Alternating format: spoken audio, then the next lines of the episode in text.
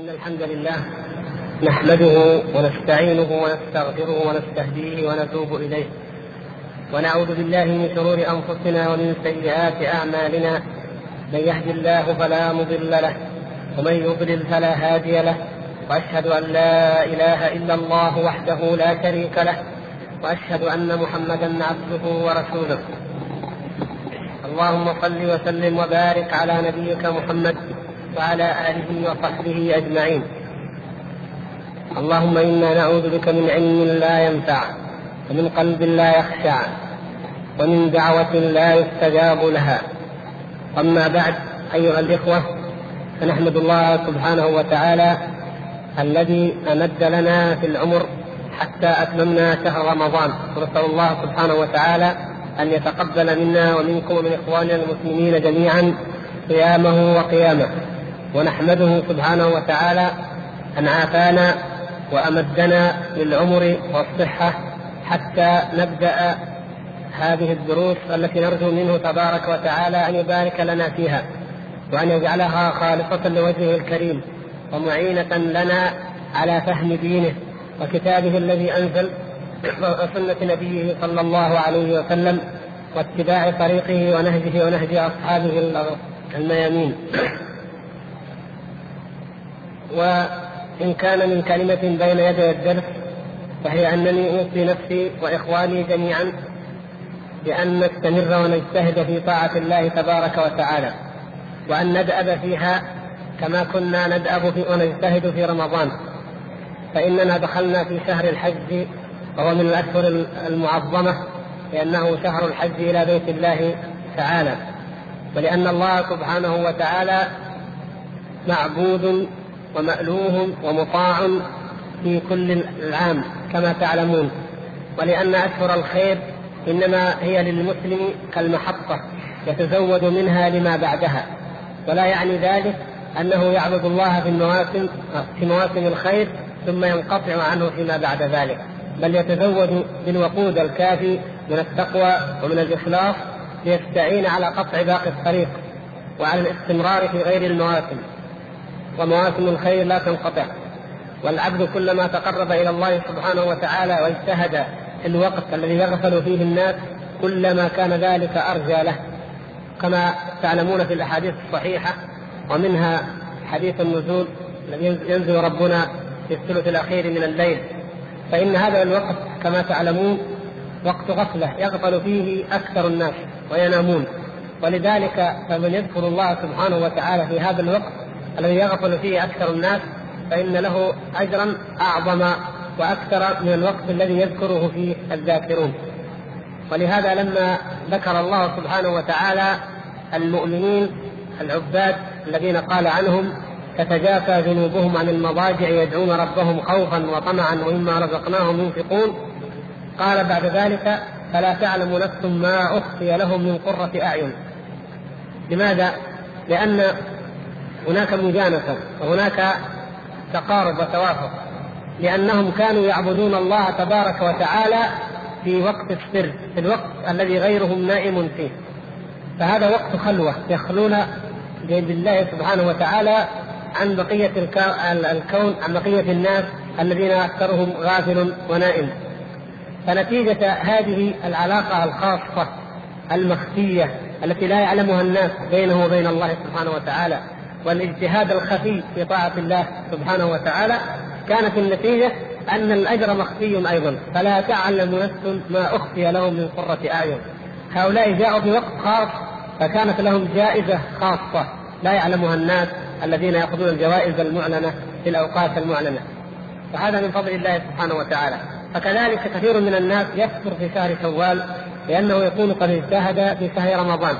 لكن الشاب المؤمن اجتهد في وقت الفترة التي يكثر فيها الناس فيكون ذلك أعظم وأكثر لأفضل لأجره وزيادة بالخير جعلنا الله وإياكم ممن يتقيه حق ممن يتقيه حق تقاته ويذكره حق ذكره ويشكره حق شكره بما يستطيع. إنه سميع مجيب. فهذا ما احببت أن نقدمه بين يدي الموضوع الذي هو كما تعلمون موضوع التوحيد، وإننا قد تحدثنا عن التوحيد في الألوهية والربوبية خاصة هذا هذين النوعين من التوحيد والعلاقة بين هذين التوحيد وما أثبته المشركون منها وما لم يثبتوه وكيف أن المعركة بين الأنبياء والأمم كانت في موضوع توحيد الألوهية. المؤلف رحمه الله تعالى الآن يبدأ بنا في موضوع أنواع التوحيد الذي دعت إليه الرسل فلنبدأ متوكلين على الله سبحانه وتعالى ومستعينين به إنه هو السميع المبين. الله الرحمن الرحيم. انواع التوحيد الذي دعت إليه الرسل. ثم التوحيد الذي دعت إليه رسول الله ونزلت به كتبه نوعان توحيد الإثبات والمعرفة وتوحيد في الطلب والقصد فالأول هو إثبات حقيقه ذات الله تعالى وصفاته وأفعاله وأصناعه. ليس كمثله شيء في ذلك كله. كما أخبر به عن نفسه وكما أخبر رسوله صلى الله عليه وسلم وقد وقد أصبح القرآن عن هذا النوع كل الاصلاح كما في أول الحديث وقال وآخر الحج وأول الإسلام من تنزيل السجدة وأول آل عمران وسورة الإخلاص بكمالها وغير ذلك. والثاني وهو ترتيب الطلب والخوف مثل ما ذكرنا سورة قل يا أيها الكافرون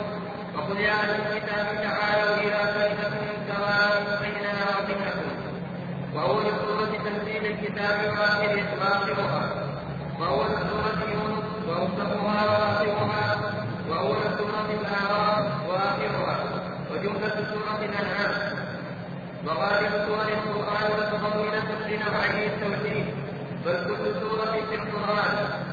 فالقرآن مما معروف عن الله وأسمائه وهو التوحيد العلمي التوحيد الخبري وإما دعوة إلى عبادته وحده وحده لا شريك له من دونه فهو توحيد الإرادة والطلب وإما أمر يكون الإسلام بطاعته فذلك من حقوق التوحيد ومكملاته واما غرض عن اكرامه لاهل التوحيد وما فعله في الدنيا وما يكلفهم به في الآخرة. فهو جزاء توحيده وإما عن أهل الشرك وما فعل به في الدنيا من الفساد وما يحل به في الحكمى من العذاب فهو جزاء من خرج عن حكم التوحيد. والقران كله في التوحيد وحقوقه وجزائه وفي شأن وفي شأن الشرك وأهله وجزائه. فالحمد لله رب العالمين توحيد الرحمن الرحيم توحيد مالك يوم الدين توحيد إياك نعبد وإياك نستعين. توحيد. اهدنا الصراط المستقيم. توحيد متضمن لسؤال الهداية إلى طريق أهل التوحيد. الذين انعمت عليهم غير المغضوب عليهم ولا الضالين الذين تاركوا التوحيد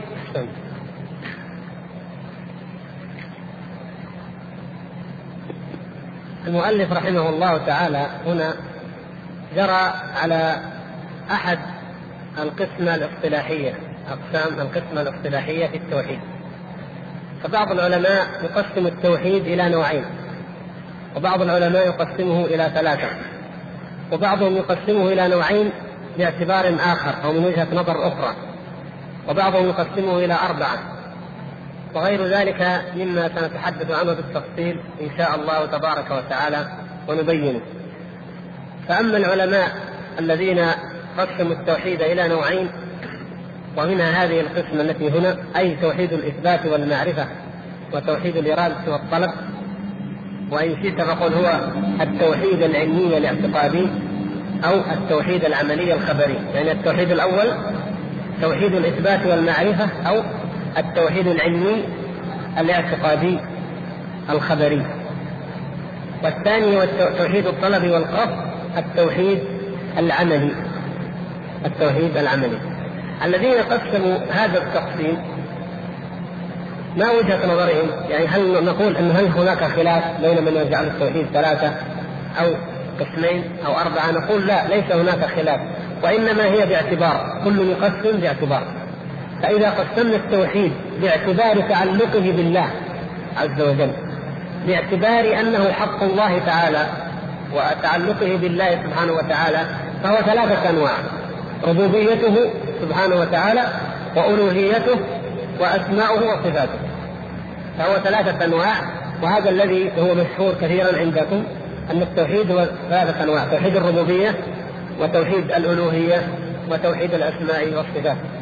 وأما إذا نظرنا إلى التوحيد من جهة تعلقه بنا نحن كحق لله تعالى علينا فإنه نوعين كما نشاهد نوعين. التوحيد الاعتقادي أو توحيد المعرفة والإثبات وهو أننا نثبت لله عز وجل نحن ما أثبته لنفسه ونعتقد له ما أخبر به في كتابه فهو التوحيد العلمي أو الاعتقادي أو توحيد المعرفة والإثبات بالنسبة لنا في بما أنه حق له تعالى علينا. والتوحيد العملي أو توحيد الإرادة والطلب هو أننا نعبده سبحانه وتعالى وحده. يعني باختصار بالنسبة لنا نعرفه حق معرفته ونعبده حق عبادته. فلا يغني أحد نوعي التوحيد عن الآخر. ومن ناحية أخرى بعض العلماء يجعل التوحيد توحيدين وهذا سيأتي معنا إن شاء الله. فهما توحيدان. عبارة الشيخ يقول فهما توحيدان. توحيد المرسل وتوحيد متابعة الرسول صلى الله عليه وسلم. ومن العجب أن سورة الفاتحة متضمنة لهذه الأنواع. من أي منظار نظرنا إلى هذه القسمة نجدها في سورة الفاتحة. وهذا يا إخوان مما يجب علينا أن ننتبه له وأن نعلم أن هذه السورة ليست مجرد عبارات نكررها حتى تعود كأنها ألفاظ روتينية عادية نكررها دائما وإنما نعي ونتدبر معاني هذه السورة العظيمة. فإن كما قال المؤلف وكما تعلمون جميعا أن إذا قلنا أن التوحيد ثلاثة أنواع مثلا لنقول أن الحمد لله رب العالمين هذه إثبات لتوحيد الربوبية. والرحمن الرحيم مالك يوم الدين إثبات لتوحيد الأسماء والصفات. وإياك نعبد وإياك نستعين توحيد الألوهية. اهدنا الصراط المستقيم هذا هو التوحيد الذي بالنوع الآخر وهو إيش؟ توحيد متابعة الرسول صلى الله عليه وسلم. لأن الصراط المستقيم الذي أوصى به الله عز وجل الوصية العاشرة من الوصايا العشر التي أنزلها الله سبحانه وتعالى على الأنبياء من قبلنا من قبل نبينا صلى الله عليه وسلم ثم أنزلها على رسولنا التي لا يدخلها التغيير ولا يدخلها النفس مهما تغيرت الشرائع. الوصايا العشر هذه لا يدخلها التغيير. آخر الوصايا العشر وأن هذا صراطي مستقيما فاتبعوه. ولا تتبعوا السبل فتفرق بكم عن سبيله. هذه الوصية العاشرة وأن هذا صراطي مستقيما فاتبعوه. ولما فسرها النبي صلى الله عليه وسلم خط خطا واحدا مستقيما وخط خطوطا معوده وقرأ هذه الآية. الخط المستقيم الصراط المستقيم الذي نسأل الله عز وجل وندعوه أن يهدينا إليه في كل ركعة اهدنا الصراط المستقيم هو السنة الصحيحة التي كان عليها النبي صلى الله عليه وسلم. على مهما اختلفت الأقوال في تفسيره فمؤداها إلى ذلك. القرآن أو الإسلام أو السنة أو طريق أبي بكر وعمر أو كذا كلها معناها واحد. فهو من اختلاف التنوع لا من اختلاف التضاد. فهذا توحيد متابعة الرسول صلى الله عليه وسلم وترك البدع التي يحدثها من بعده صلى الله عليه وسلم.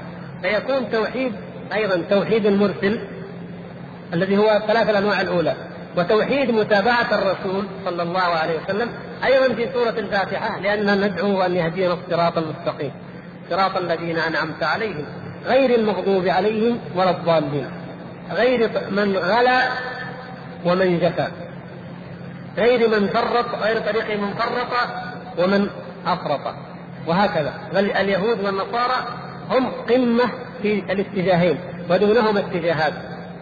يشبه اتجاه يشبه غلو النصارى. غلو الخوارج مثلا في الفرق. غلو الخوارج يشبه غلو النصارى. غلو الصوفية مثلا كما يأتينا في في غلو في التوحيد يشبه غلو النصارى. وأيضا تفريط اليهود وتضييع اليهود يشبه تفريط والغضب الذي ينزل على من؟ على المرجئة مثلا من هذه الأمة. وعلى أشباه من الفرق التي فرطت وضيعت. وأهل الكلام مثلا. فإن مجادلاتهم في دين الله عز وجل تشبه مجادلات ومماحكات اليهود مع أممهم ومع كتبهم. فالشاهد أن الفاتحة متضمنة للتوحيد. فإن قلنا إن التوحيد ثلاثة انواع فهي متضمنة له كما شرحنا. إن قلنا أن التوحيد نوعين فتكون آه الحمد لله رب العالمين الرحمن بسم الله الرحمن الرحيم الحمد لله رب العالمين الرحمن الرحيم مالك يوم الدين. هذا توحيد المعرفة والإثبات. وإياك نعبد وإياك نستعين. إلى آخرها توحيد الإرادة والطلب لأن الإرادة والطلب لا تكون إلا بعبادة الله وحده والاستعانة بالله وحده واتباع طريق النبي صلى الله عليه وسلم وحده الذي هو الصراط المستقيم فتكون السورة نصفين على هذا الأساس أي توحيد المعرفة والإثبات وتوحيد الطلب والإرادة والقصد. وكما يقول رحمه الله تعالى عندما يقول أن القرآن أفصح عن هذا النوع كل الإفصاح عن النوع الأول عن توحيد المعرفة. وأظننا بل قد سبق أن شرحنا معنى المعرفة ونعيد الكلام فيها نقول أن كلمة المعرفة واردة كما في الحديث الصحيح إحدى روايات حديث معاذ رضي الله تعالى عنه لما أرسله إلى اليمن قال النبي صلى الله عليه وسلم في إحدى الروايات في صحيح البخاري فليكن أول ما تدعوهم إليه عبادة الله أو توحيد الله. فإذا عرفوا الله فإذا عرفوا الله فأخبرهم أن الله افترض عليهم خمس صلوات إلى آخر الحديث. إذا نقول المعرفة معرفة الله هذه الكلمة وردت كما صحت في هذه في هذه الرواية الصحيحة. الكلمة في حد ذاتها واردة ولا حرج أن نقول توحيد المعرفة. وإنما الحرج أن نستعمل هذه الكلمة كلمة المعرفة فيما يستعمل فيها أهل البدع الذين يسمون العالم أو القمة قمة العبادة عندهم أو العلم يسمونه العارف ويطلقون عليه كلمة العارف. هذا الاصطلاح يدل على معنى خاص على فلسفة خاصة غير هذا الدين فلسفة بدعية دخيلة. ونحن لا نستخدم هذه الكلمة بما يطلقها عليه أولئك أو يستخدمونه فيها فيه. وإنما نستخدمها ونطلقها في المعنى الذي ورد به الحديث معرفة الله سبحانه وتعالى أي إثبات ما أثبته لنفسه تعالى أو أثبته له رسوله صلى الله عليه وسلم مما يتعلق بمعرفته يتعلق بمعرفته ولا يستلزم منا نحن عملا إلا الإيمان به والإقرار به وإن كان له أثره على جوارحنا وعلى أعمالنا. يعني مثلا توحيد الألوهية أوامر علينا نحن. نعم يأمرنا الله عز وجل أننا نصلي له وحده وأن نذبح له وحده وأن ننظر له وحده. وكذلك الخوف والرجاء والمحبة وبقية أنواع العبادة هذه من أجزاء الألوهية. هذه أوامر يأمرنا الله عز وجل بها أفعال مكلفون نحن بها مأمورون بها نعملها لله وحده. هذه هذا جانب توحيد الألوهية. توحيد المعرفة والإثبات أو توحيد الأسماء والصفات يستلزم أو يتطلب منا أن نعرفه معرفة معرفة. ونؤمن به ونستيقن به ولا يترتب عليه ولا يفترض أن يترتب عليه في ذاته هو أمر لنا إلا الاعتقاد الجانب الاعتقادي فقط. هذا هو أصل القسمة. يعني عندما نعلم أن لله سبحانه وتعالى يدين كما أخبر سبحانه وتعالى بذلك. هذا ما أمرنا ما كلفنا نحن بعمل. إنما لكن كلفنا أن نعتقد أن له سبحانه وتعالى يدين كما أمر وأن له عين مثلا وأنه ينزل في الثلث الأخير من كل ليلة وأنه سبحانه وتعالى كذا إلى آخر صفاته التي جاءت في الكتاب والسنة ومثل الاستواء ومثل العلو إلى آخر الصفات المعروفة. هذه نحن نؤمن بها ونعتقدها ونؤجر على الإيمان بها وعلى اعتقادها. أما توحيد الألوهية الذي هو توحيد الإرادة وتوحيد الطلب فإنه أعمال. توحيد لذلك قلنا هو التوحيد العملي وذاك التوحيد الاعتقادي. التوحيد العملي هذا أعمال نحن مكلفون أن نؤديها لله سبحانه وتعالى فنفرده تبارك وتعالى بهذه الأعمال ولا نشرك معه أحد فيها في دعائنا في صلاتنا في ذبحنا وما أشبه ذلك من أنواع العبادة. فهي خالصة لله سبحانه وتعالى ولا نشرك معه أحد. فهذا إيضاح أو لسبب هذه القسمة أو لماذا كانت كذلك. والقرآن جاء موضحا لنوعي التوحيد ولذلك ذكر المؤلف هنا أمثلة كما في أول سورة الحديد آه، سورة طه وآخر سورة الحشر سورة السجدة سورة آل عمران سورة الإخلاص وآية الكرسي وهي وهي أعظم آية في كتاب الله عز وجل مثلا. آية الكرسي هي من أعظم الأدلة على توحيد المعرفة والإثبات وكذلك تضمنت لتوحيد الألوهية أو توحيد الطلب والإرادة لأنها هذه الآية التي يراها يراها كأنها آية قصيرة أو صغيرة أو لا هذا لا يدرك معاني ولكن في الحقيقة أن كونها أعظم آية من كتاب الله وراءه حكمة عظيمة لو تأملها المسلم. آية الكرسي عبارة عن عشر جمل. عشر جمل. كل جملة من هذه الجمل تشتمل على أصل عظيم وقاعدة عظيمة فيما يتعلق بمعرفة الله سبحانه وتعالى. ولو أن أحدا فهم هذه الآية حق الفهم وأدرك معاني هذه العشر الجمل حق الإدراك لعرف حقيقة يعني عرف الله سبحانه وتعالى معرفة عظيمة. لماذا؟ لآية واحدة في جمل معدودة. وهذه من عجائب هذا القرآن الذي كما إن شاء الله سيأتينا بعد صفحتين أو نحو ذلك الذي هو الآية هو البرهان هو الدعوة وهو الحجة في نفس الوقت. فهو الشاهد والمشهود له معا في نفس الوقت. هذا من عظمة هذا القرآن الذي أنزله الله سبحانه وتعالى وأودع فيه من العجائب ما لا تدركه أكثر الأفهام مهما نهلت منه ومهما أخذت منه. فهذه آية الكرسي وأول سورة الحديد وآخر سورة الحشر. وأول سورة طه. وسورة الأنعام كلها تقريبا. وكذلك سورة الزمر. هذه في ماذا؟ في أنواع التوحيد. عفوا. هذه في التوحيد الطلبي. آه، الأنعام والزمر هذه في التوحيد الطلبي.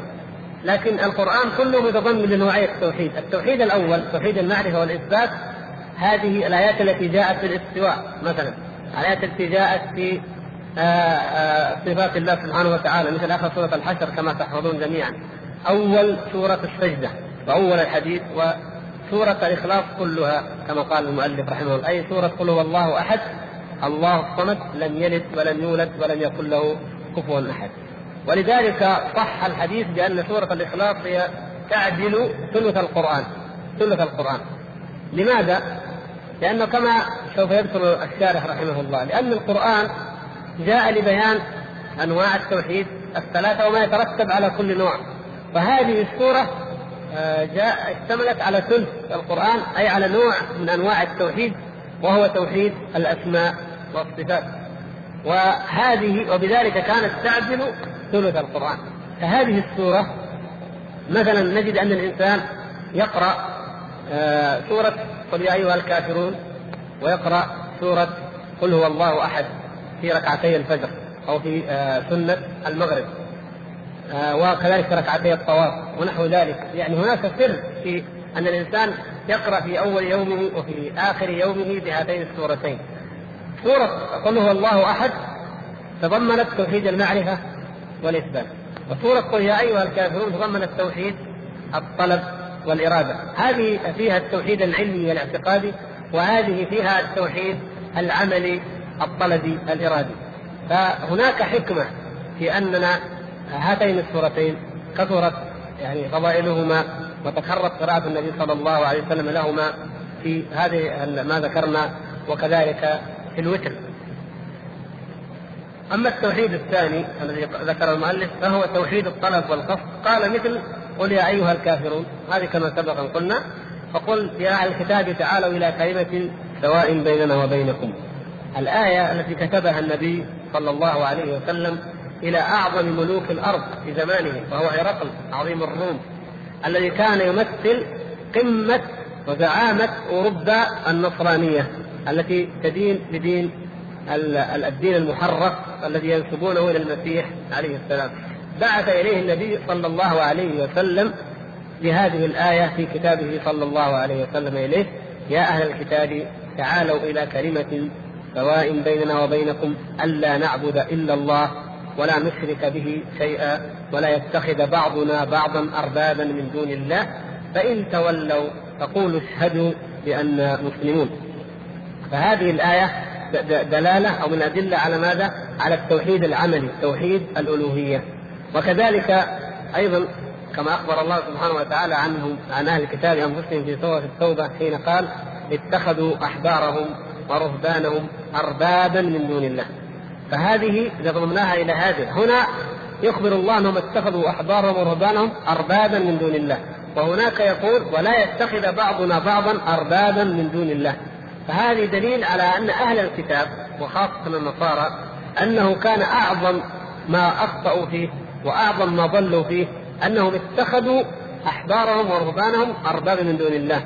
أي البابوات والكردينالات والاساقفه والقساوسة البطريرك وما أشبه ذلك هؤلاء يشرعون لهم العبادات من دون الله سبحانه وتعالى فيطيعونهم في تحريم الحلال وتحليل الحرام. ولذلك نزلت هذه الآية في حقه. لذلك أيضا يقول الله سبحانه وتعالى في حق أهل الكتاب وما أمروا إلا ليعبدوا الله مخلصين له الدين ويقيموا الصلاة ويؤتوا الزكاة وذلك دين القيمة. فإن أهل الكتاب أتوا من هذا الجانب. أتاهم الشيطان من هذا الجانب وهو أنهم لم يخلصوا الدين لله سبحانه وتعالى وإنما أشركوا مع الله سبحانه وتعالى غيره فعبدوا المسيح ابن مريم واتخذوه وأمه إلهين وعبدوا الأحبار والرهبان وأي عبدوا من يسمون من يسمونهم هم رجال الدين وكانوا يشرعون لهم. وكذلك أول سورة تنزيل الكتاب التي هي كما قلنا سورة الزمر فإنها تكرر فيها ذكر الإخلاص لله عز وجل في أولها وفي آخرها. قل أفغير الله تأمروني أعبد أيها الجاهلون؟ ولقد أوحي إليك وإلى الذين من قبلك لئن أشركت ليحبطن عملك ولتكونن من الخاسرين. بل الله فاعبد وكن من الشاكرين. فهذه آيات من ضمن الآيات التي جاءت في سورة الزمر لدلالة على إفراد الله سبحانه وتعالى بالعبادة وحده وهو توحيد الألوهية. وكذلك أول سورة يونس وأوسطها وآخرها. معظم سورة يونس في التوحيد في التوحيد الذي هو توحيد الألوهية. وهذه من السور العظيمة أيضا التي بينت هذا التوحيد ونفت عن آه، عن الدعوة أو نفت دعاوى المشركين في عبادة غير الله سبحانه وتعالى وناقشت شبهاتهم. وهي معلومة. وكذلك آه، أول سورة الأعراف الآيات الأولى من سورة الأعراف وكذلك الآيات الأخيرة من السورة. وجملة سورة الأنعام. سورة الأنعام آه، من السور المتميزة المتفردة على طولها لأنها ناقشت يعني أو بحثت أو تحدثت عن قضية أو عن موضوع توحيد توحيد الله سبحانه وتعالى. بجميع أنواعه فجاءت بذكر ما لم تذكره السور الأخرى من تفصيل لشرك المشركين. مثلا الله سبحانه وتعالى ذكر في بعض السور أن المشركين عبدوا من دون الله وأطاعوا من دون الله كما في هذه الآية في سورة التوبة اتخذوا أحبارهم ورهبانهم اربابا من دون الله. وكما في قوله تعالى أم لهم شركاء شرعوا لهم من الدين ما لم يأذن به الله. ونحو ذلك من السور. لكن في سورة الأنعام يأتي الآيات بالتفصيل. في التفصيل في بيان ما حرم المشركون وما شرعوا من البدع الضالة في حق في الأنعام. في سورة المائدة ما جعل الله من بحيرة ولا سائبة ولا وصيلة ولا حام. في سورة الأنعام تفصيل أكثر أنهم حرموا ما رزقهم الله سبحانه وتعالى وجعلوا هذه المحرمات من قتل الأبناء ومن تحريم بعض الأنواع من الأنعام التي لا مجال الآن لتفصيلها والتي رد الله سبحانه وتعالى عليهم بقوله مثلا في في الأنعام الذكرين حرم أم الأنثيين أم اشتملت عليه أرحام الأنثيين. بمعنى أنه ليس لكم قاعدة إما أن يكون التحريم لجنس الأنثى فتحرم كل أنثى وإما أن يكون التحريم لجنس الذكورية فيحرم كل ذكر. وإما أن يكون التحريم لما حمل البطن فيحرم ما حمل البطن جميعا.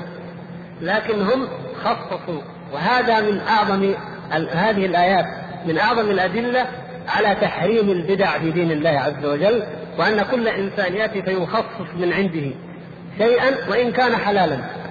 يحل لك أن تجعل لله عز وجل ما شئت مثلا تتصدق بما شئت.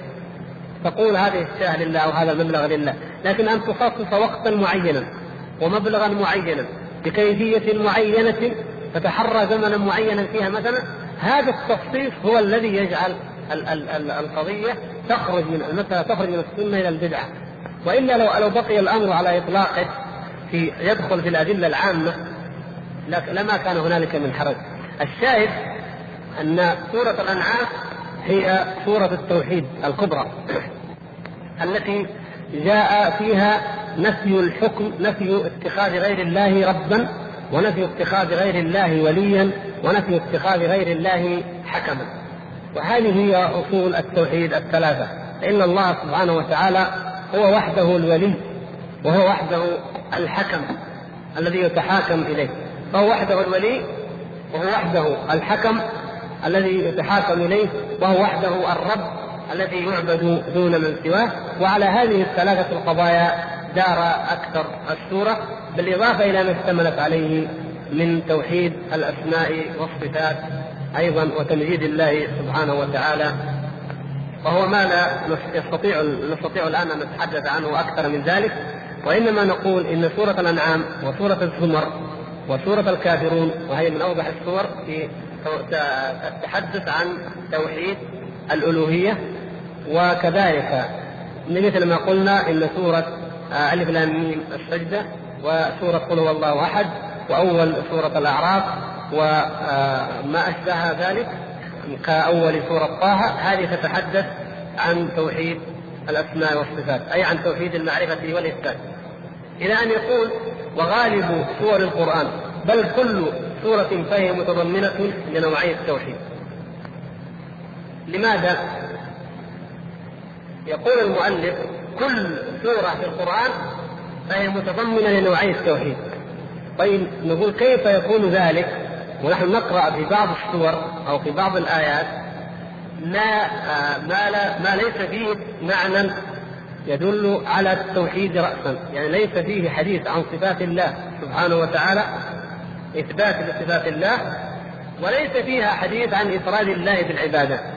فكيف تكون اذا دالة على توحيد الله سبحانه وتعالى أو ضمن توحيد الله ونقول إن كل سورة في القرآن فهي في التوحيد وأن القرآن كله في التوحيد.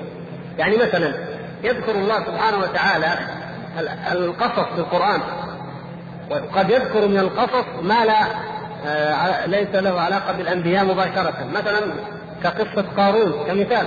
قارون مثلا. ذكر الله سبحانه وتعالى قصة قارون. ويذكر القصص الآخر ويحدثنا بالتفصيل عن أحوال الأمم. ففي أي نوع من أنواع التوحيد يدخل حديثه عن إخبار عن هلاك قوم عاد وثمود ونوح وتكذيبهم وما أجابوا به الرسل. ليس فيه أمر صريح بالتوحيد. لكن نقول نعم هذا له علاقة بالتوحيد. وهو أن الله سبحانه وتعالى يخبرنا عن حال الذين كذبوا بالتوحيد. وماذا كان مصيرهم لما جحدوا التوحيد ولما أشركوا بالله سبحانه وتعالى؟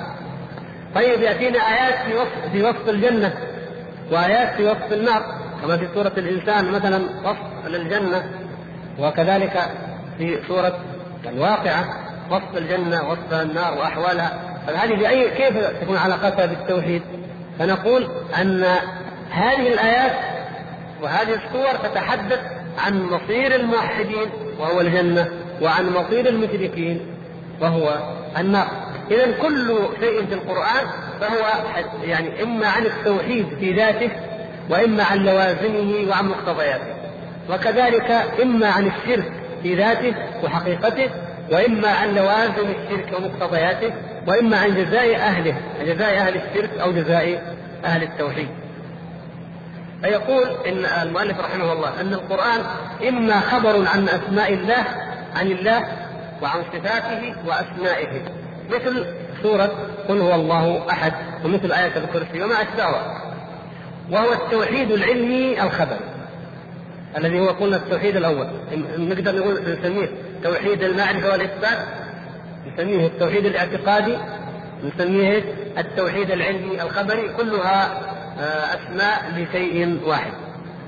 يقول وإما دعوة إلى عبادته وحده لا شريك له وخلع ما يعبد من دونه فهو التوحيد الإرادي الطلبي مثل سورة الكافرون والأنعام والزمر. وإما أمر ونهي وإلزام بطاعته. يعني آيات تأمرنا بالمحافظة على الصلاة. آيات تحث على الإنفاق وتبين فضل الإنفاق في سبيل الله سبحانه وتعالى. آيات تدل على الأمر بالمعروف وعلى النهي عن المنكر. ما علاقة ذلك؟ كيف يصدق ذلك مع قولنا إن القرآن كله توحيد؟ نقول هذه الصلاة مثلا والزكاة هذه من حقوق التوحيد. أليس كذلك؟ لما قال النبي صلى الله عليه وسلم أمرت أن أقاتل الناس حتى يشهدوا أن لا إله إلا الله وأن محمدا رسول الله ويقيموا الصلاة ويؤتوا الزكاة فهذه جعلها هذا الحديث فسر الحديث الآخر الذي قال فيه النبي صلى الله عليه وسلم إلا بحقها. ولذلك استدل أبو بكر رضي الله تعالى عنه أبو بكر الصديق بعد وفاة النبي صلى الله عليه وسلم لما ارتدت العرب فقال له عمر رضي الله عنه ومعظم الصحابة قالوا كيف تقاتل من يشهد أن لا إله إلا الله؟ وقد قال النبي صلى الله عليه وسلم أمرت أن أقاتل الناس حتى يشهدوا أن لا إله إلا الله. استدلوا على أبي بكر بالرواية المطلقة التي ليس فيها التفصيل. فاستدل عليهم أبو بكر ورد عليهم قال إنه قال إلا بحقها وإن الزكاة حق المال. إذا حقوق لا إله إلا الله الآيات التي تأتي في القرآن تأمرنا بالصلاة تأمرنا بالزكاة والإنفاق هذه آيات تأمر بحقوق لا إله إلا الله التي هي التوحيد توحيد الألوهية. إذا عرفنا علاقتها عرفنا علاقتها بماذا؟ بتوحيد الألوهية وإما يقول والقرآن يعني إما إما خبر عن إكرامه لأهل التوحيد وما فعل بهم في الدنيا والآخرة مثل ما يتحدث الله سبحانه وتعالى مثلا في سورة يوسف سورة يوسف يعني الحديث فيها عن ماذا؟ عن هذا الإنسان الذي اختاره الله سبحانه وتعالى. وبالتوحيد وعلى التوحيد تحدث تتحدث السورة عن هذه السيرة وهي سيرة إنسان موحد نبي من أنبياء الله. اصطفاه الله سبحانه وتعالى ليحقق على يديه هذه الآيات البينات ويدعو يدعو إلى الله سبحانه وتعالى. ولذلك من ضمن ما جاء في السورة أن يوسف عليه السلام نفسه قال في السجن يا صاحبي السجن أأرباب متفرقون خير أم الله الواحد القهار؟ وأخذ يدعوه وهو في السجن. الموضوع كله وإن كان قصة كيف حسده إخوانه؟ كيف ألقوه في البئر؟ كيف شروه؟ كيف وقعت له الفتنة مع المرأة؟ وخلصه الله سبحانه وتعالى ورفعه عن دنس الحرام والزنا. كيف صار ملكا؟ كيف؟ كلها هذه حديث عن ماذا؟ عن إكرام الله تعالى لأهل التوحيد وإن كانت هي تفصيل لوقائع معينة لكنها في الجملة تدل على ماذا؟ على إكرام الله لأهل التوحيد إذا هي لم تخرج عن كونها لها علاقة بالتوحيد أيضا طيب ويقول وإما خبر عن أهل الشرك وما فعل بهم من النكال وما يحل بهم من العقبى مثل ما يخبرنا الله سبحانه وتعالى عن قارون وماذا حل به يخبرنا الله سبحانه وتعالى عما هو أكثر من ذلك عن فرعون وما هو أعظم كفرا عن فرعون ومآله عن قوم نوح وعن قوم هود وعن قوم صالح وعن غيرهم من الأمم. فنقول علاقة ذلك كما سبق واضحة بالتوحيد وهي أنه إخبار عن منكري التوحيد وعن جاحدي التوحيد وما نزل بهم من العذاب في الدنيا وما سينزل بهم من العذاب في الآخرة.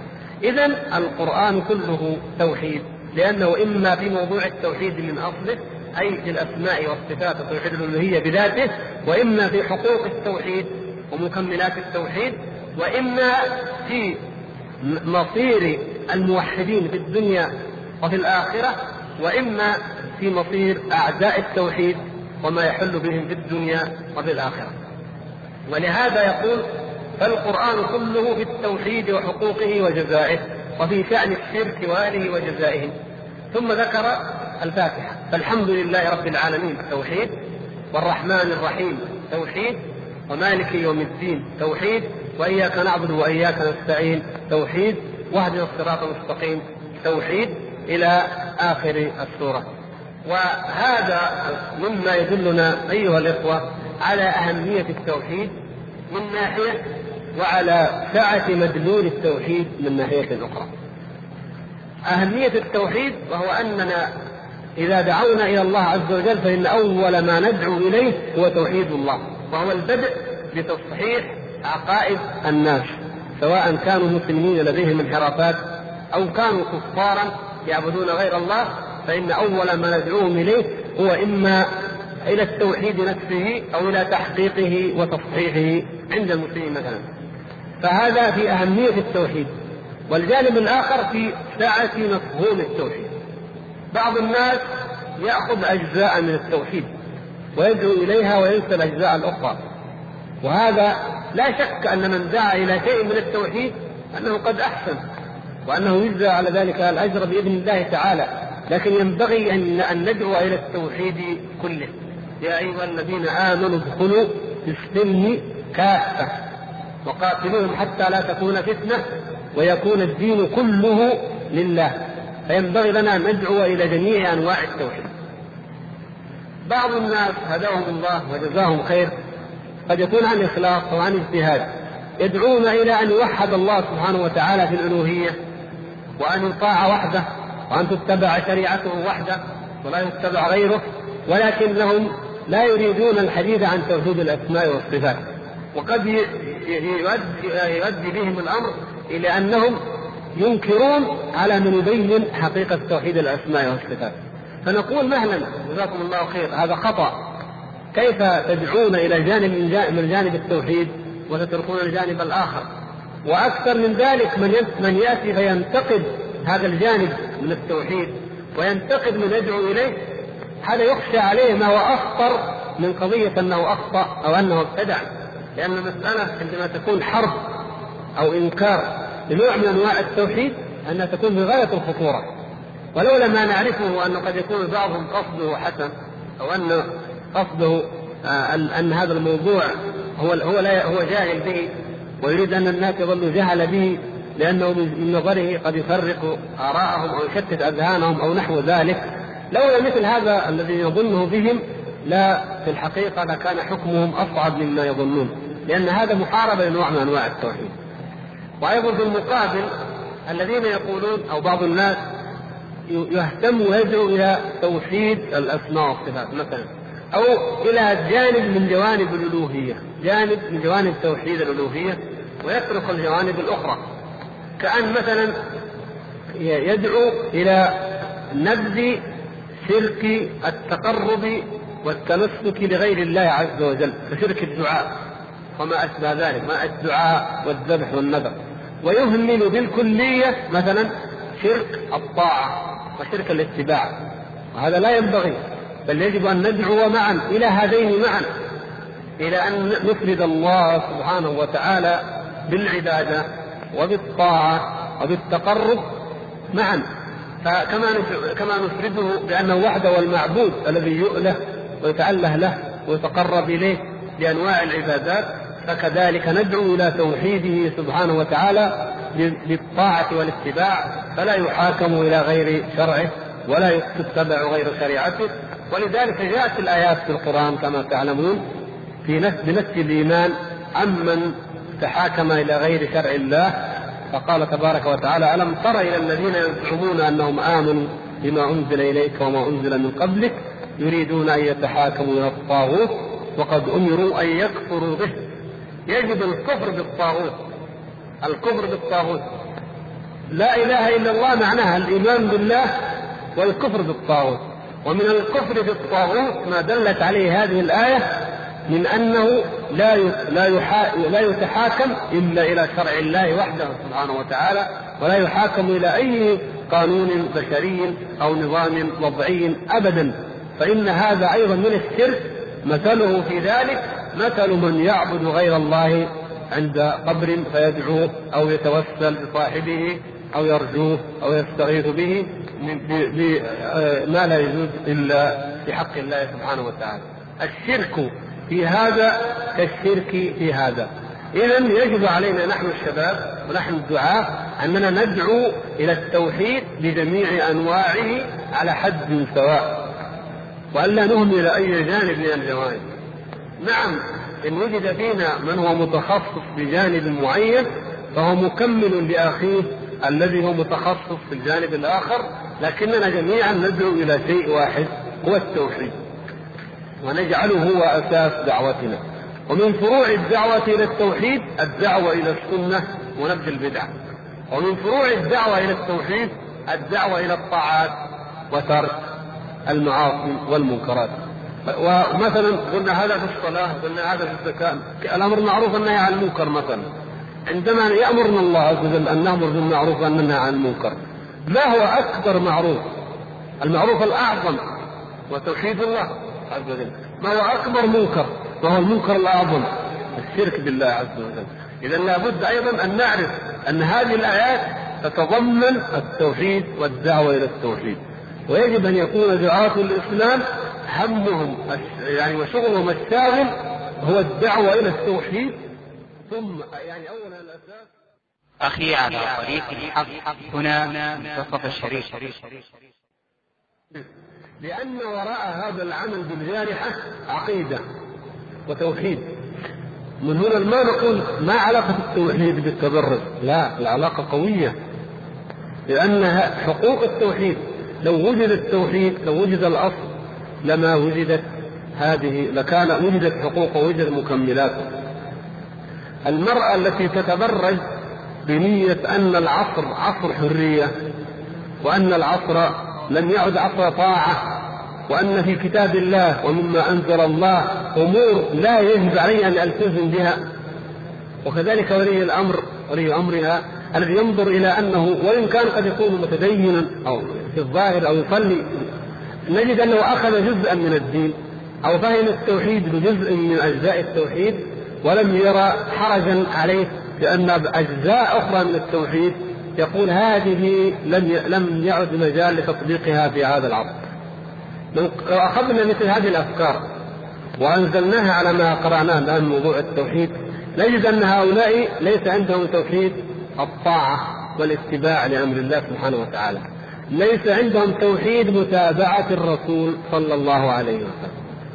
فلذلك لما نقول ندعو إلى التوحيد إنما ندعو إليه بشموله وكماله الذي يجتث هذه الأمراض التي تنشأ في المجتمع الذي إما أن يفقد التوحيد وإما أن يتضاءل فيه قدر التوحيد فتنشأ فيه هذه الأخطاء والجزئيات الكثيرة التي لو ذهبنا نعالجها كل جزئية على حدة لضاعت الأعمار ولم تعالج لكن إذا عولج الأصل وهو أن يدعى إلى الإيمان بالله عز وجل وأن يوضح الإيمان بالله وتوحيد الله كاملا فنجد المسلم المتكامل الذي يعبد الله وحده الذي يطيع الله وحده الذي يدعو إلى الله وحده الذي تتكامل شخصيته بماذا؟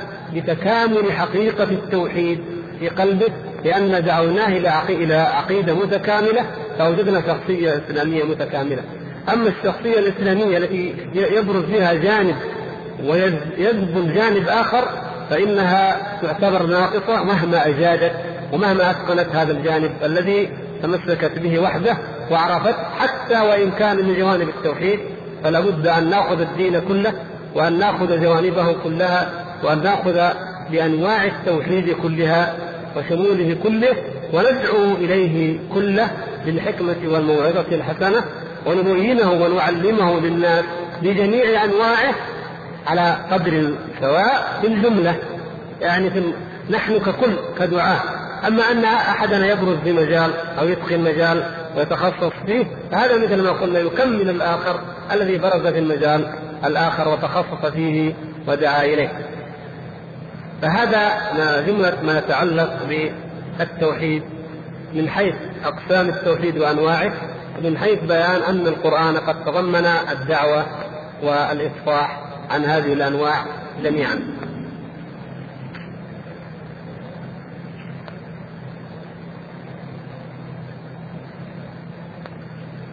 تفضل. الأسئلة نأجلها إن شاء الله.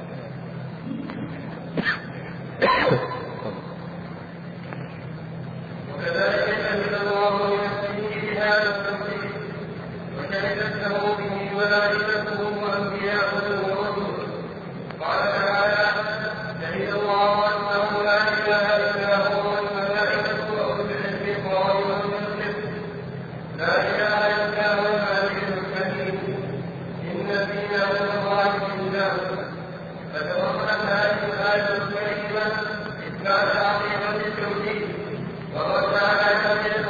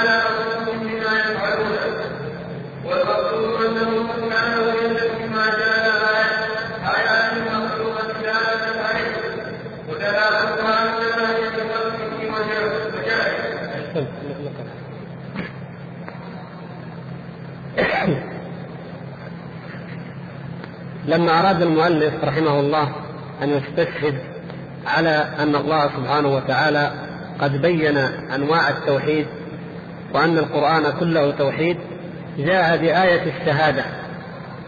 آية الشهادة من أعظم الآيات في التوحيد وهي من أعظم الدلالة على القاعدة أو على الأصل الكلي وهو أن القرآن هذا هو الدعوة وهو الشاهد في نفس الوقت وهو أيضا الحكم.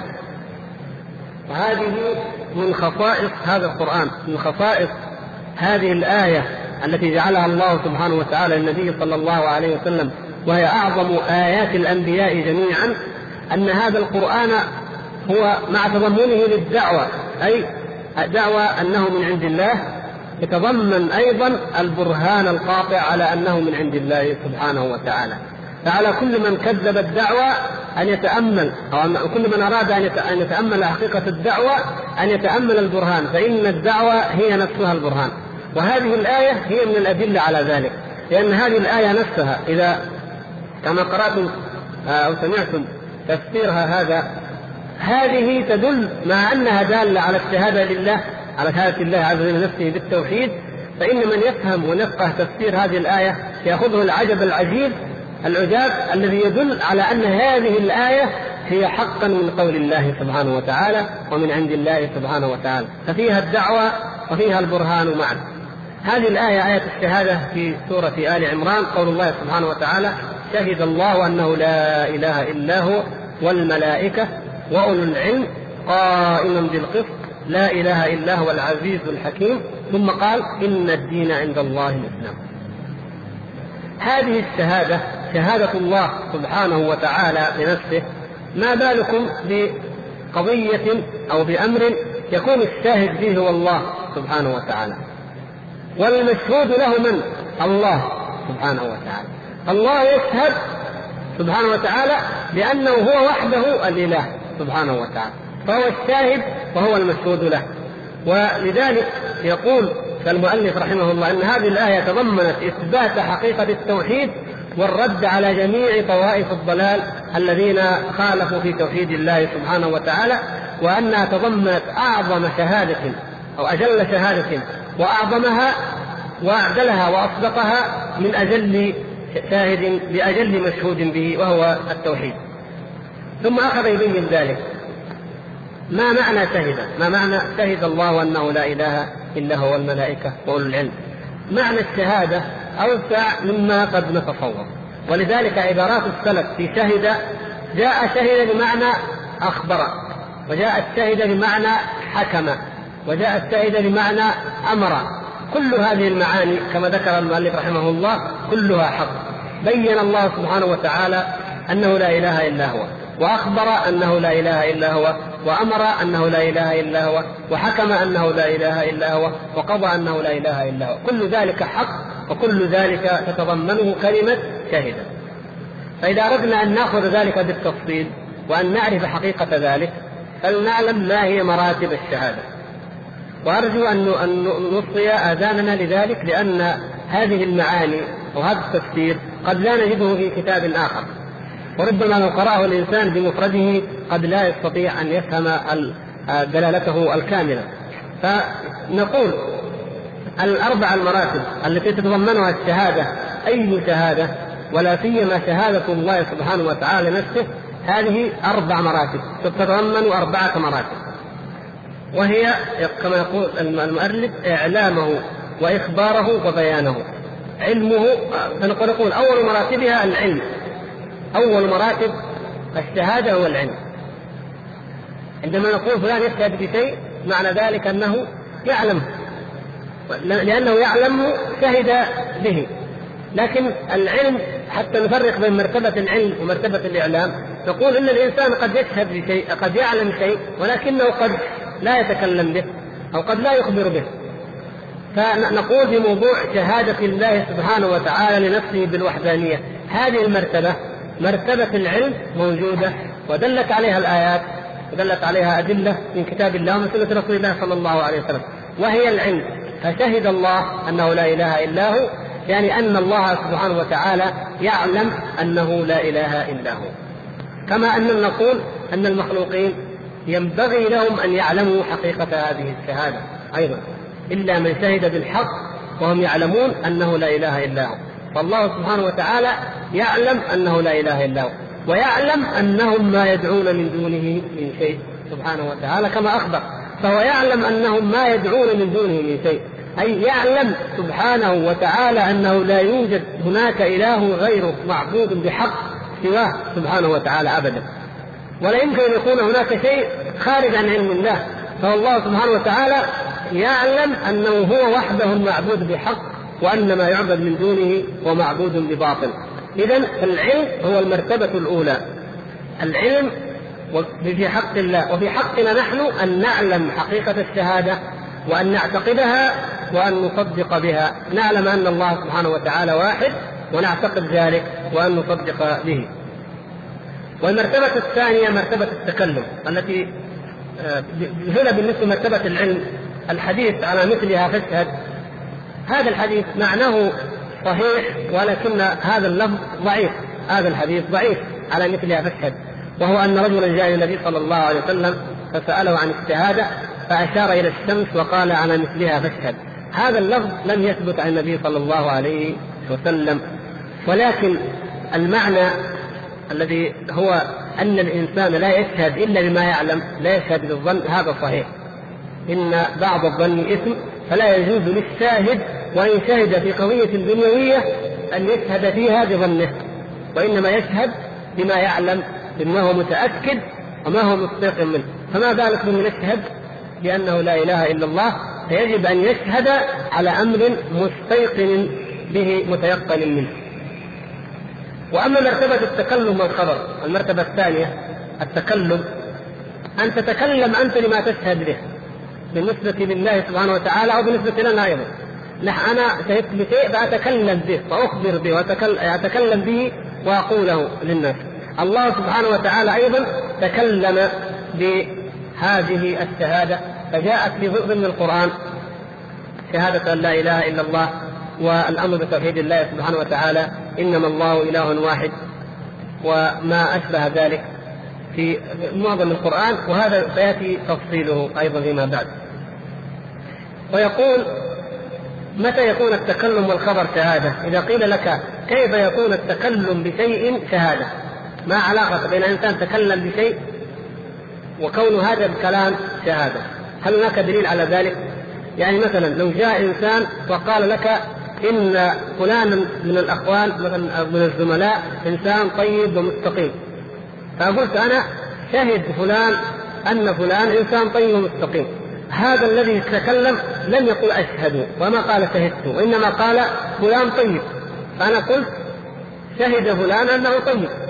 لماذا؟ لأن الإخبار لأن هذا التكلم هذا الكلام شهادة. المؤلف رحمه الله تعالى يستدل بآية من كتاب الله. يقول وجعلوا الملائكة الذين هم عباد الرحمن إناثا. أشهدوا خلقهم؟ ستكتب شهادتهم. ويسألون. ستكتب شهادتهم.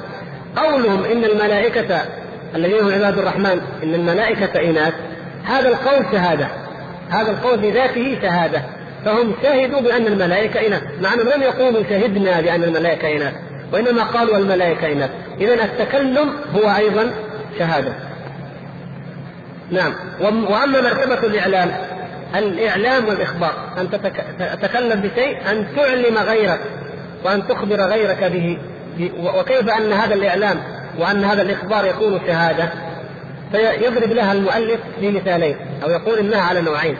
الإعلام قد يكون بالفعل وقد يكون بالقول. المثال الذي ذكره المؤلف هنا أن إنسانا فتح باب داره وجاء جاء الناس يصلون فيه وفرشه وضع فيه مكبر الصوت مثلا هكذا كل هذه الأمور بالجمله هذه كلام فعل وإن لم يقصد شك بأن هذا وقت أنا اوقفته لكن هذا الفعل يدل بذاته على أن هذا المكان هو وقف. مثل انسان مثلا يفتح بابه ويضع مائدة ويعني يدخل الناس إليها ويأتي الذي من الشارع ويأتي الذي يعرف والذي لا يعرف ويدخل. فنفهم نحن رأينا أن هذا الإنسان يدعو ويقول تعالوا يا ناس أننا أدعوكم إلى هذه الوليمة. وهو إن لم يقل ذلك لكل أحد. لكن دلالة الحال تدل عليه الشاهد أن أن فعل الإنسان فعله يدل على إنه معلم أو مخبر. وكذلك لفظه إذا تكلم. لكن الفعل الإعلان يكون بالفعل المجرد عن اللفظ. كيف يكون ذلك في حق الله سبحانه وتعالى؟ نقول أن الله سبحانه وتعالى شهد بفعله وشهد بقوله أنه لا إله إلا هو. ولذلك قال ابن كيسان هذا ابن كيسان أحد النحاة المشهورين. من من النحاة المشهورين. فسر هذه الآية بجانب أو بجزء واحد وهو الإعلام بالفعل. الإعلام بالفعل.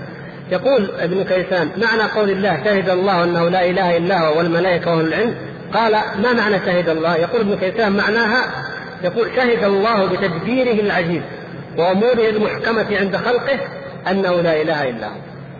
لما جعل يعني جعل الله سبحانه وتعالى السماء بهذه الأبراج هذه البروج. وجعل الليل والنهار خلة لمن أراد أن يذكر وأراد شكورا. وخلق الإنسان في أحسن تقويم. وأنزل من السماء ماء فأخرج به ثمرات مختلفا ألوانها. وبث في الأرض من كل دابة. وسخر الرياح وسخر النجوم.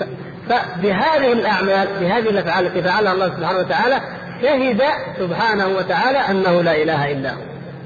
فهذه الأعمال تدل على الشهادة. هي من الشهادة بأنه لا إله إلا هو. كما قال الشاعر أبو العتاهية فوا عجبا كيف يعطى الإله أم كيف يجحده الجاحد وفي كل شيء له آية تدل على أنه الواحد سبحانه وتعالى. فهذه من الشهادة بالفعل. الإعلام الذي هو شهادة بالفعل لا بالنطق. وهذه من أعظم الأدلة. ولذلك يكون الإخبار عن صدق القرآن جاء كما يأتينا إن شاء الله جاء دل عليه السمع ودل عليه البصر ودل عليه القلب أو النقل الذي هو الشرع. فعندما يقول الله سبحانه وتعالى ولا تقف ما ليس لك به علم إن السمع والبصر والفؤاد كل أولئك كان عنه مسؤولا. كما في الآيات الأخرى التي تتحدث عن عن الأصنام وأن أو المعبودين من دون الله سبحانه وتعالى وأنه ليس لهم سمع وأنه ليس لهم بصر. وكذلك الآيات التي تنفي السمع والبصر عمن يعبدون الأصنام إنهم إلا كالأنعام بل هم أضل. وأن النبي صلى الله عليه وسلم لا يسمعهم وأن لا لا لا يبصر يعطي العمي الإبصار وأنه لا يعطي الصم الإسماع. كل هذه تدل على هذا المعنى. على معنى أن الله سبحانه وتعالى هو آه، أنه قد جعل الآيات الدالة على توحيده من هذه المنافذ العظيمة منفذ السمع ومنفذ البصر. فما يبصره الإنسان في هذا الكون هو ينطق ويدل ويشهد على لتوحيد الله سبحانه وتعالى.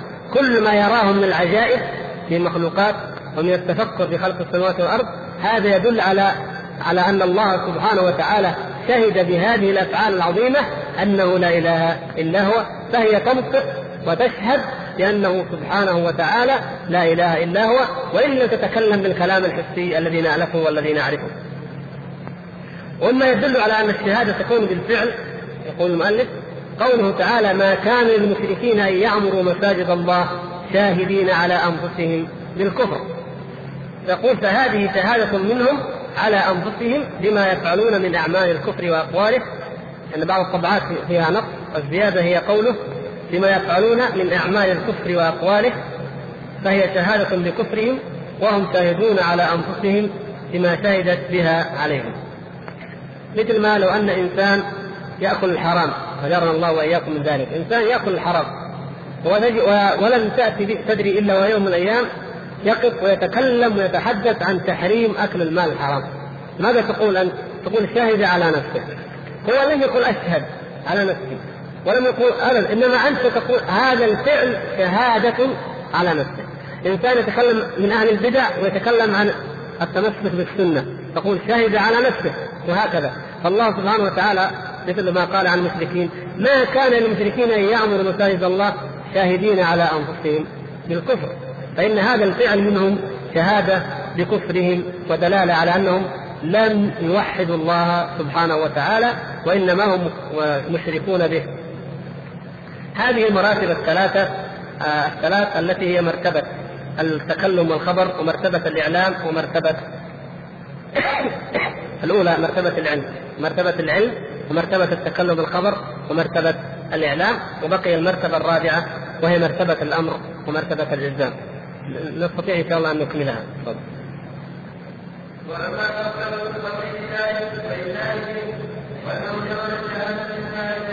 وإن كان. عندك وان لا الصحيح وإن كان نعم. وإن كان أيوه وإن كان رجلا في شهاده لا يستلزمه لكن الشهادة في هذا الموضع يدل عليه وتدل انه سبحانه شهد به شهاده من كتب به وقضى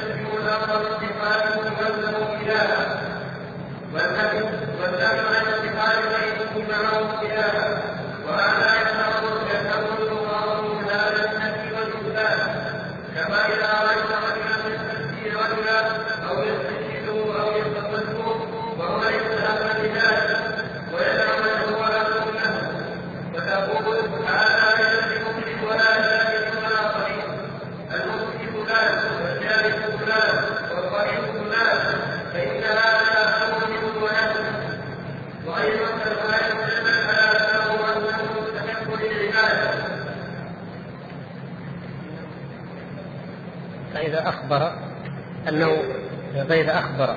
فإذا أخبر أنه هو المستحق للعبادة فقبل هذا الإخبار أمر بأداء ما تعالى عليه وأن قيام ذلك هو خالق الرحيم عليه.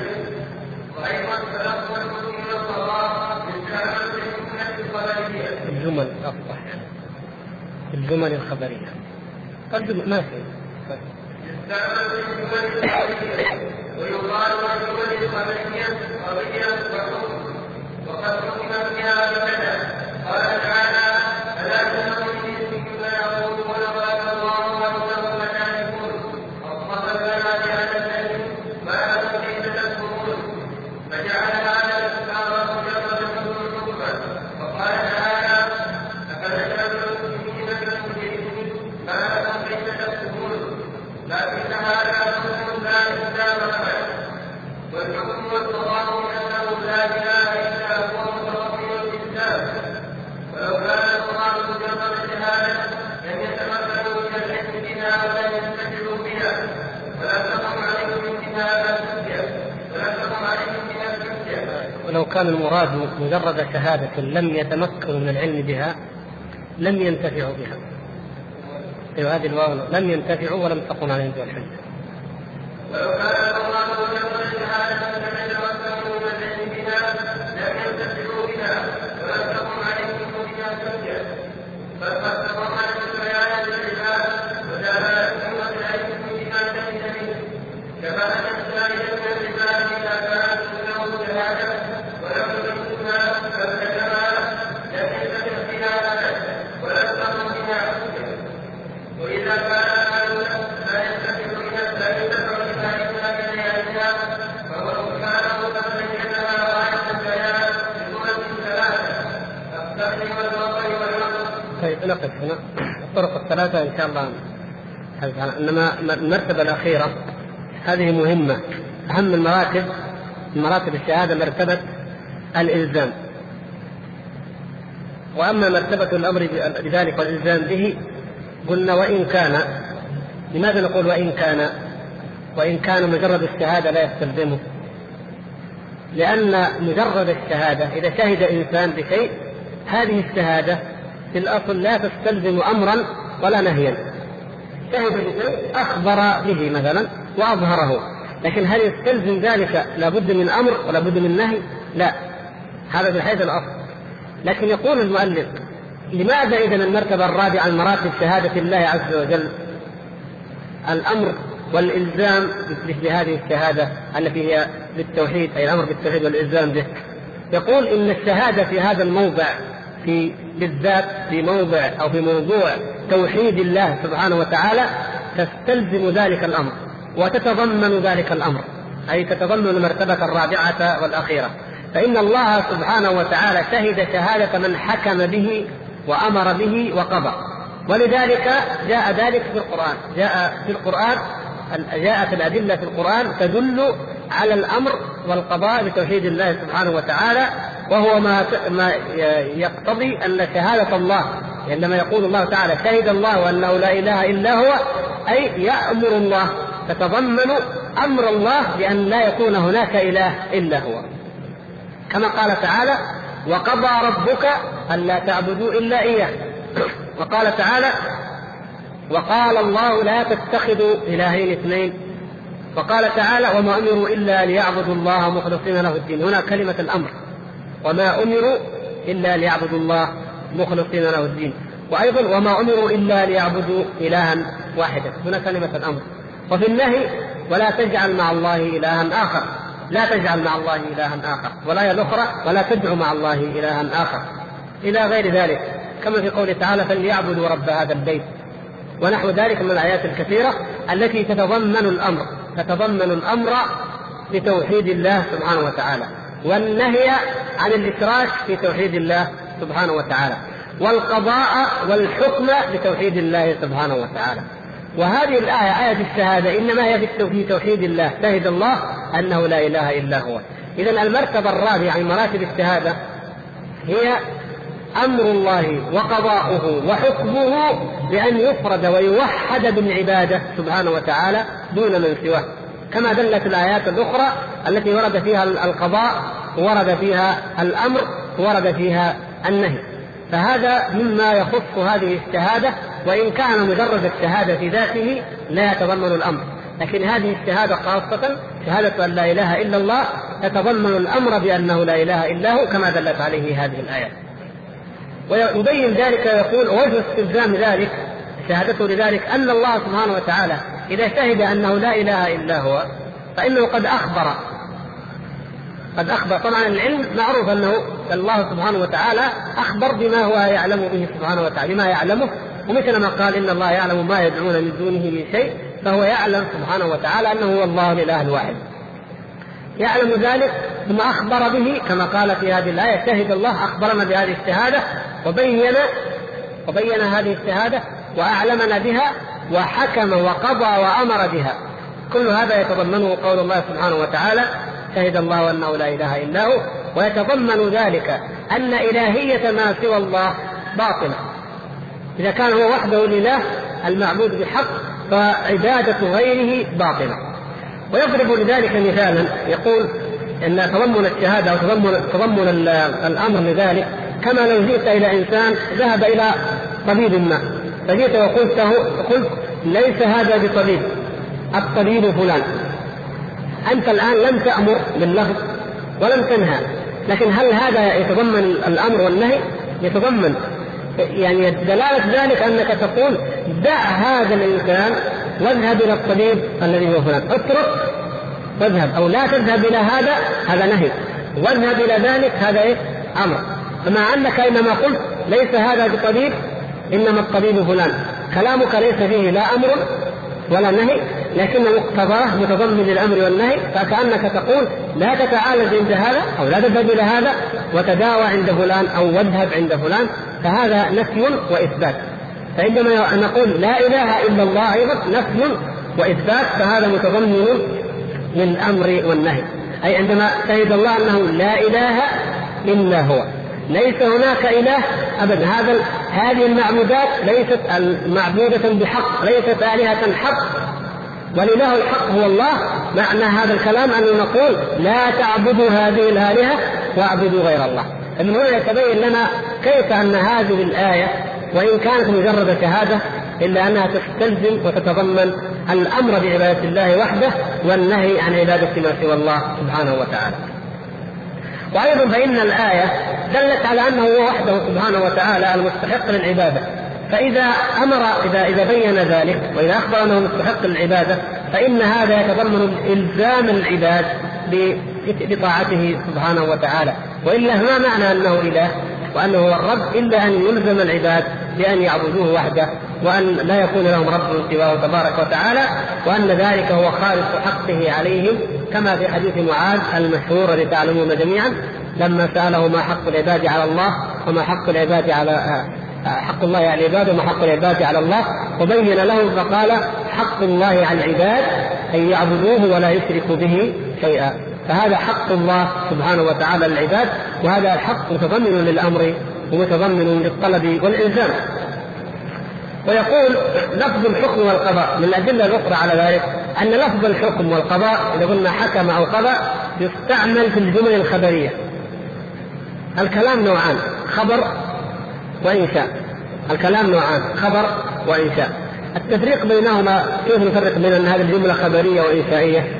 الجملة الخبرية ما تحتمل الصدق والكذب. تقول جاء فلان. يجي واحد يقول لا جاء. هذه ما ما كان محتملا للرد أو القبول يعني للتصديق أو للتكذيب هذه يسمى جملة خبرية. هذا خبر. وأما الجملة الانشائيه فهي التي لا تتضمن ذلك. مثل الأمر. مثل ما تقول فلان قم. هذا ما يحتمل انه صدق أو كذا لأنك تامره أمر. ومثل الاستفهام تقول له كيف حال فلان؟ ما يحتمل إنه تقول له كذب أو صدق. هذا الفرق بينهما. الجمل إما خبرية وإما انشائيه طيب الحكم والقضاء في الأصل الأمر والنهي يكون من جمل الإيه؟ الانشائيه نعم. فإذا قال الله تعالى وأقيموا الصلاة وآتوا الزكاة وأنفقوا وكذا كلوا واشربوا هذه الأوامر كلها إيه؟ إنشاء طيب شهد الله أنه لا إله إلا هو. هذا إنشاء ولا خبر؟ خبر. خبر. شهد الله أنه لا إله إلا هو. هذا خبر. وذلك يحتمل التكذيب ولا لا؟ يحتمل. كذب به الكفار. كذب به المشركون. اذا يحتمل الناس من يصدق ومن يكذب. صدق المؤمنون وكذب الكافرون. طيب كيف يكون تكون هذه الجملة خبرية وتقولون إن من مراتبها والمرتبة الرابعة من مراتبها الأمر والإلزام؟ والأمر إنما هو متعلق بالجمل الانشائيه طيب هذا الإشكال. نقول حل هذا الإشكال أن الجمل ان رفض الحكم والقضاء تستعمل في الجمل الخبرية. يعني الجمل يعني الجمل الخبرية يأتي فيها لفظ الحكم ولفظ القضاء. يعني إذا أخبرنا إنسان بشيء فكأنه أنشأ فكأنه حكم. في دليل من القرآن؟ نعم. يقول الله سبحانه وتعالى ألا إنهم من افكهم ليقولون ولد الله وإنهم لكاذبون. اصطفى البنات على البنين ما لكم كيف تحكمون؟ هم قالوا ولد الله. هل حكموا؟ هل انما هم أخبروا فقط لم يأمروا ولم يلزموا إنما هذا إيش؟ خبر. ولد الله. الله سبحانه وتعالى يقول ما لكم كيف تحكمون؟ فالله سبحانه وتعالى أخبر أن هذا الكلام منكم حكم. مثل ما قال عن الملائكة عن عن قوم الملائكة إن هذا الكلام منكم شهادة ستكتب شهادتهم ويسألون. فكما أن أولئك سمى قول أولئك إن الملائكة إناث شهادة سمى أيضا هنا قولهم ان إن اتخذ الله ولد سمى ذلك حكما منهم وهو في الحقيقة إنما هو خبر. فجعل يقول فجعل هذا الإخبار المجرد منهم حكما وقال تعالى افنجعل المسلمين كالمجرمين؟ ما لكم كيف تحكمون؟ لكن هذا حكم لا إلزام معه. يقول الفرق أن ما قاله المشركون وما ظننت هذه الآية حكم لا إلزام معه. وأما حكم الله وقضاء الله سبحانه وتعالى بأنه لا إله غيره وأما شهادة أن لا إله شهادته سبحانه وتعالى فإنها تتضمن الإلزام والأمر. فتأتي الصورة تأتي الجمل الخبرية في موضع الجمل الإنشائية كما أنه تأتي الجمل الإنشائية في مواضع الجمل الخبرية وكل ذلك بحسب دلالة المعنى. كما يقول الله سبحانه وتعالى مثلا أفي الله شك هذه معناها هذا استفهام لكن معناه نهي. مع انه استفهام لكن معناه ليس في الله شك معناه النفي ويأتي مواضع كثيرة في مفصلة في علم البلاغة. الشاهد أو النتيجة التي يخرج بها المؤلف يقول لو كان المراد مجرد شهادة لم يتمكن من العلم بها أي أنه بالنسبة للعباد إن كانت الشهادة شهادة لا إله إلا الله في حق العباد هي مجرد ألفاظ مجرد ألفاظ يقولها الإنسان لا تنبع عن علم وعن يقين وعن إخلاص وعن صدق وعن محبة وعن قبول كما هي الشروط المعروفه من شروط لا إله إلا الله فما فائدتها اذا؟ يقول إن كان مجرد شهاده لم يتمكنوا العلم بها لم ينتفعوا بها ولم تقم عليهم بها الحجة فكذلك الله سبحانه وتعالى عندما شهد أنه لا إله إلا هو سبحانه وتعالى فإن هذه الشهادة إنما تكون فيها إقامة حجة على العباد عندما نعلم أنه أعلمهم بذلك أنه شهد أنه لا إله إلا هو بآياته الكونية وبالآيات النفسيه وبما أنزل من الآيات القرآنية أيضا المتلوه وبكل الدلائل التي تدل على انه اقام الحجة وقطع أعذار الخلق. فهذه لذلك أخذ يفصل ويقول فإن الله سبحانه وتعالى قد بين هذه بيان بيان الشهاده شهادة أن لا إله إلا هو أي بيان توحيده قد بينه بثلاثة طرق وهي السمع